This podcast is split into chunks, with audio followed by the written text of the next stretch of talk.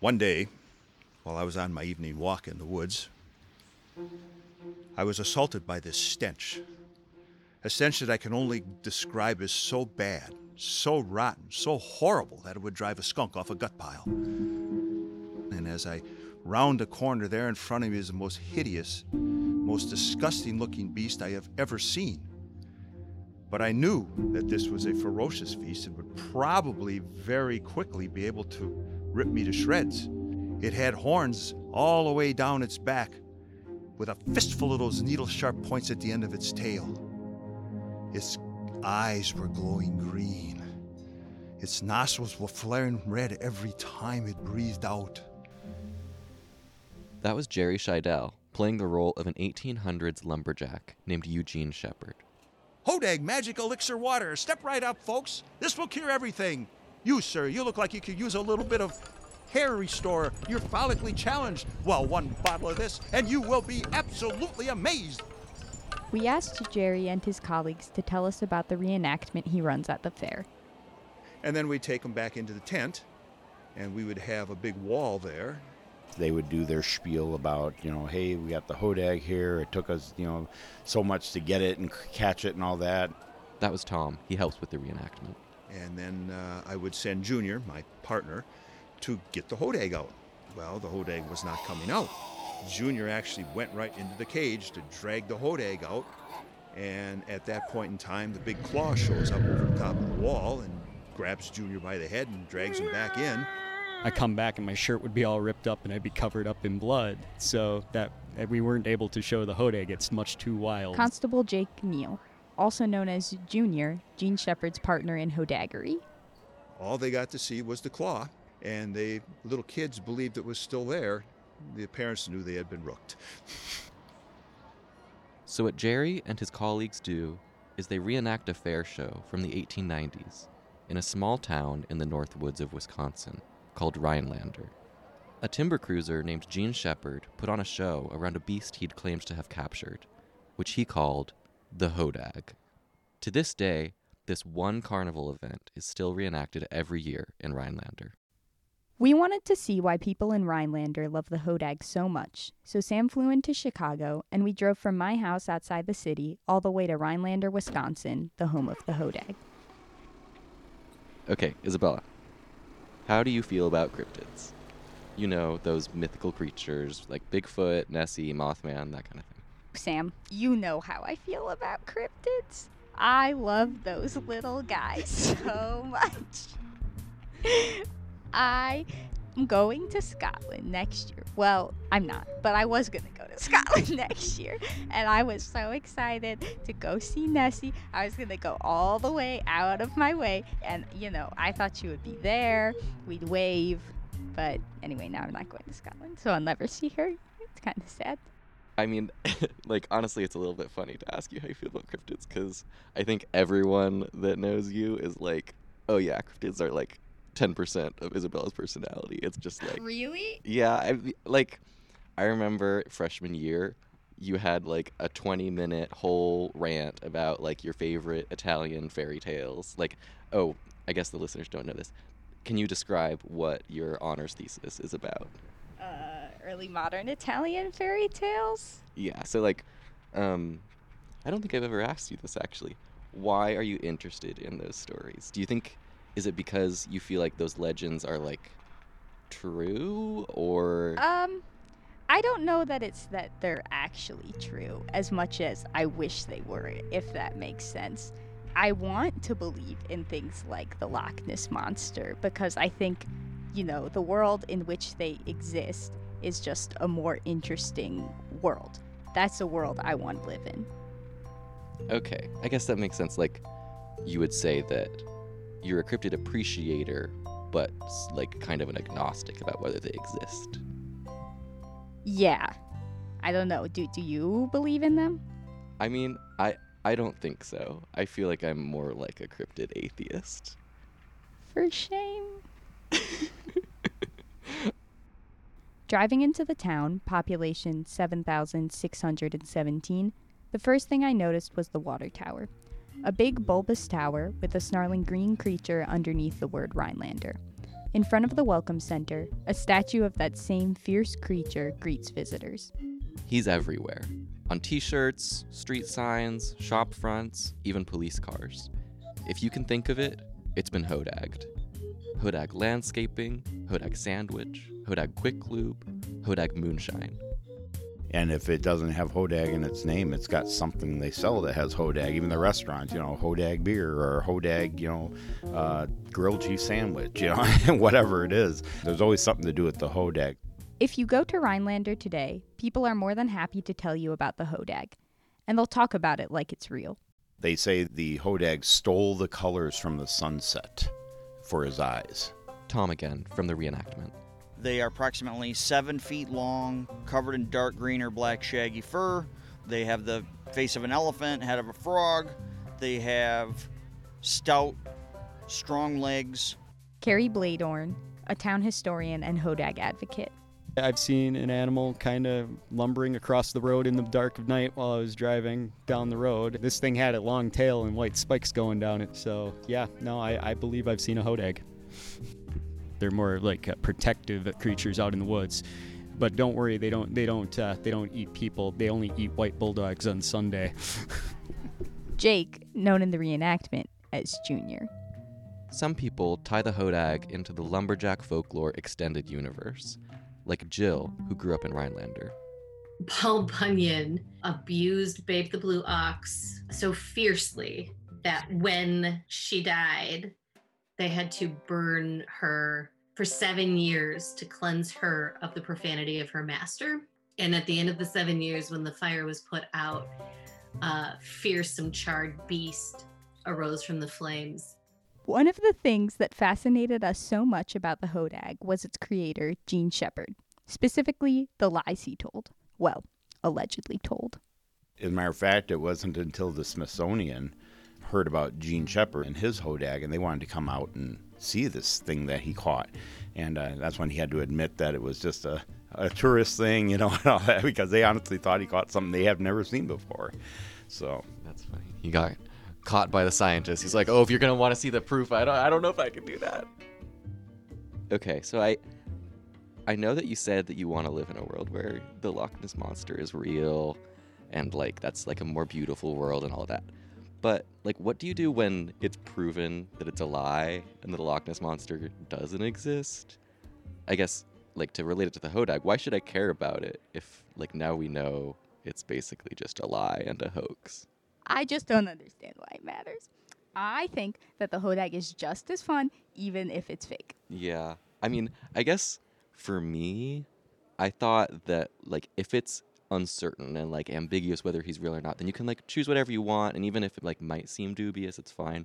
But if it's fake, like, fake, then it's just a lie, and it feels like you're kind of just, like, fooling yourselves and fooling everyone else along with it. We asked a folklore expert, Lenwood Sharp, that very question.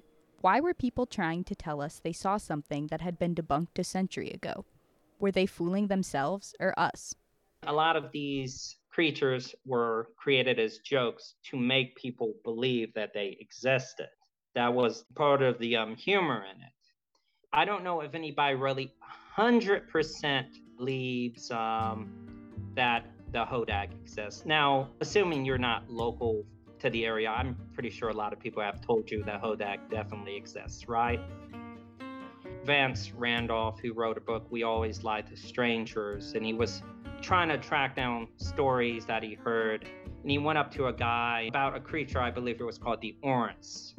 And the guy said, well, I haven't heard any of that here, but I think they might have stories about that up in Missouri. And what the guy was doing, he was spying Vance Randolph's license plate to see what state he was from. So you might just be getting had. It's good fun for them. And this isn't new. When I heard that, I felt like I was the butt of a joke, and everyone was laughing except for me. Well, I mean, there were a lot of lumberjack stories throughout history that were just like that.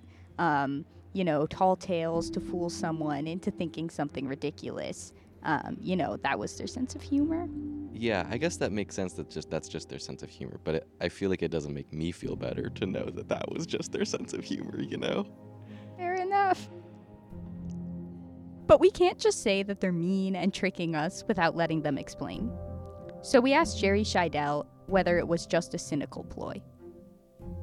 Do you ever feel kind of cynical about the fact that it was, oh, just a snake oil salesman? Oh, no, that's the whole gimmick, the whole greatness of it, the whole fun of it. Hodag Magic Elixir Water. Step right up, folks. This will cure everything. Then we asked the owner of the Hodag store, Ben Burnell, if anyone comes in hating on the Hodag, cynical like I was. I don't really get too many people coming in saying they hate the Hodag, but I do get some people, you know, come in and they try to, like, ruin my fun, I guess, when there's, like, I'll try to say, you know, the Hodag's a real creature, yada, yada, yada, and they'll argue with me a little bit, and then I'll be like, well, Santa Claus is real, isn't he? And then they're like, well, yeah, Santa Claus is real. I'm like, well, then the Hodag can be real. That's a new perspective. If the Hodag is like Santa Claus, it's not so much about the details. It's not about the hoax. It's about getting into the spirit of it. It's not a prank, it's a festivity, and all you have to do is play along. And by telling us the story, that's what they were inviting us to do the whole time, to play along. So we decided to play along. We set out on a hike in the Rhinelander North Woods, keeping our eyes peeled for green or black fur hidden between the trees. Can you describe for the listeners what you're wearing on your head? Yeah, I have a bright green hat. It says Hodag Hunter on it. It has a light in the front to shine on. It looks like Hodags. A miner's helmet. Yeah. We walked up and down the trails, taking in the sky and the wind and the pines. Suddenly, Isabella heard something. I'd say... Did you hear that? What? There was something in there, a little critter making noise. Okay. The, like, leaves moved. It was just the undergrowth, though. It was probably a squirrel. Yeah, I guess we'll have to find... Oh, a snake! Holy shit! Holy shit! I almost stepped on that. Oh my god. I guess creatures you didn't think were there can be there. Okay. So, Sam, how did you feel about the hike? It was fun. I like going on hikes, so no complaints here. But I guess there was no Hodag. That's like a notable absence. Yeah, no Hodag. But I mean, I don't know. Did you think there was still a point to it? Even though, you know, the Hodag was never going to be there. Yeah, I guess it was more fun than a normal hike. Because you have this conversation topic that you can do the whole time. You can argue about where he would show up, or you can, like, basically say whatever you want. Because anything can be true about the Hodag. And the whole time, even though I knew it wasn't real, you start getting into the mode of, like, wait, what if it is real? And so you suspend your disbelief for a while, and it gets mysterious and fun. I guess slowly I'm learning to see. Yes, I am happy to have you join me in my Hodag and cryptid loving camp. Yeah. No, I'm pretty much there, I think, maybe. Everybody knows it's a joke. Everybody knows it's a hoax. But, you know, every once in a while you can play along like it ain't. And then you can have a lot of fun. Imagine trying to go up this hill on skis. Yeah. Imagine trying to go up this hill on 4 furry green legs. There's something fun about making believe. But the Hodag somehow gets deeper than that. It's what Rhinelander does best, and it brings people together. You can see I have a great time with it. It's just fun to do. And the people get a kick out of it because you never see it anymore. Communities don't have those little get-togethers that bring people together and make them happy. And that's what we tried to do. I'm absolutely certain that if you go out into the woods in Rhinelander, you're safe. The hodag will not attack you. On the other hand, I think the hodag's as alive as any other cryptid out there. These things just don't exist in the natural world. They exist in our beliefs, our customs, our storytelling.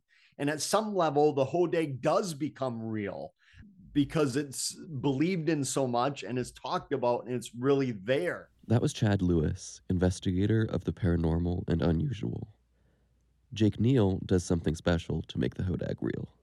My friends and I do live-action role play, and we decided one year that we were going to do a hodag hunt, and so we created an entire plot line for a fantasy LARP of just involving a hodag in it, and so we had everybody hunting for the hodag, and we put in all the lore, so we baited it with a white bulldog and all this other stuff.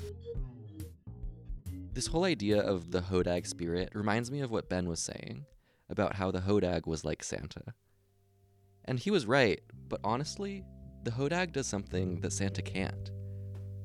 For Santa, you have to buy into certain things to play along, because it's based in Christianity and in a lot of American culture. But you don't need any of those things to love the hodag. It doesn't matter if you have faith in Gene Shepard, because no one does. It's a sense of belonging that doesn't make you leave anyone out. All the silliness makes it so that the gates are wide open to whoever wants to be a part of it.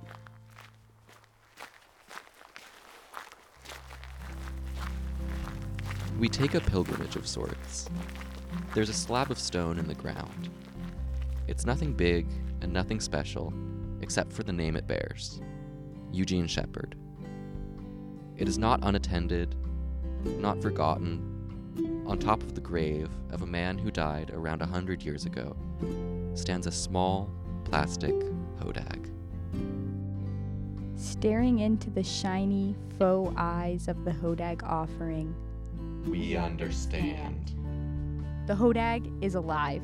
The t-shirts, street signs, shop fronts, and police cars, the landscaping, sandwich, quick lube, and moonshine, the memory of a man from the 1800s preserved to this day. All this is the hodag, living. Is the hodag real? Of course he is. We're staring right at him. Even at the end, when the hodag was up, you know, the gimmick was done, he backtracked and said, yes, this one's a hoax, but obviously because the real ones are just far too dangerous. It's too dangerous for me to actually capture one. Too dangerous for the world, but just right for Rhinelander.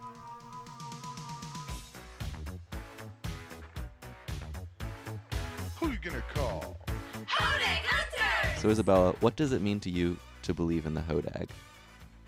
I mean, I think believing in the hodag means, you know, it means wanting to have fun, and it means wanting to appreciate this, you know, big, furry guy. And it means wanting to engage with this really fun, unique history of a really cool place. What does it mean to you to believe in the hodag, Sam? I think for me, yeah, I think it's kind of similar to you. Like, it's about the fun. It's about being able to, like, lay aside all of your adult, boring, like, no, this can't be true self, and embrace just the whimsy and the silliness and kind of get back into the same spirit that you had when you were a kid, when you could just, like, go into the yard and play for hours. We asked these questions to everyone we met. Do you believe in the hodag? And what does it mean to believe in the hodag? So yes, do I believe in the hodag? It's a lot of fun. And if you don't, you can't have any fun. It means, you know, carrying on a tradition that our forefathers in the community set forth for us and our community to try to make it a great place that it is. And I definitely like the tradition of trying to carry that on with the beast. I believe in wild places where hodags can fully and completely hide without intrusion from humans. You know, let's keep some places wild enough where we can still have some mystery. Ben and I like to tease that hodags are life. It's just a part of our lives. You know, we live, breathe, sleep, love Hodags, and we never get tired of it. I think it means having an imagination. I think it means having a belief in something that is the heart of your town. No doubt in my mind, he is out there. He is probably out there physically, but I know he's out there in the heart. And see. From San Francisco, this was Isabella Sirocco and Sam Waddams. I like how we were both like a wet for the mic. We were like, I have my silly little closing outfit today. Thank you so much to Lenwood Sharp for his wonderful resources on the Hodag and fearsome critters. Check out the Lumberwoods YouTube channel and museum website to learn more about creatures like the Hodag. A huge thanks to everyone we spoke to for this project. Lenwood Sharp, Kerry Bladorn, Jake Neal, John Cantor, Jill Kuzmarski, Tom Barnett, Ben Burnell, Jerry Scheidel, and Chad Lewis. A big thank you to our advisors, Dr. Tiffany Nyman, Laura Joyce Davis, and Alicia Crawford. Music and sounds are provided by Blue Dot Sessions and Freesounds.org.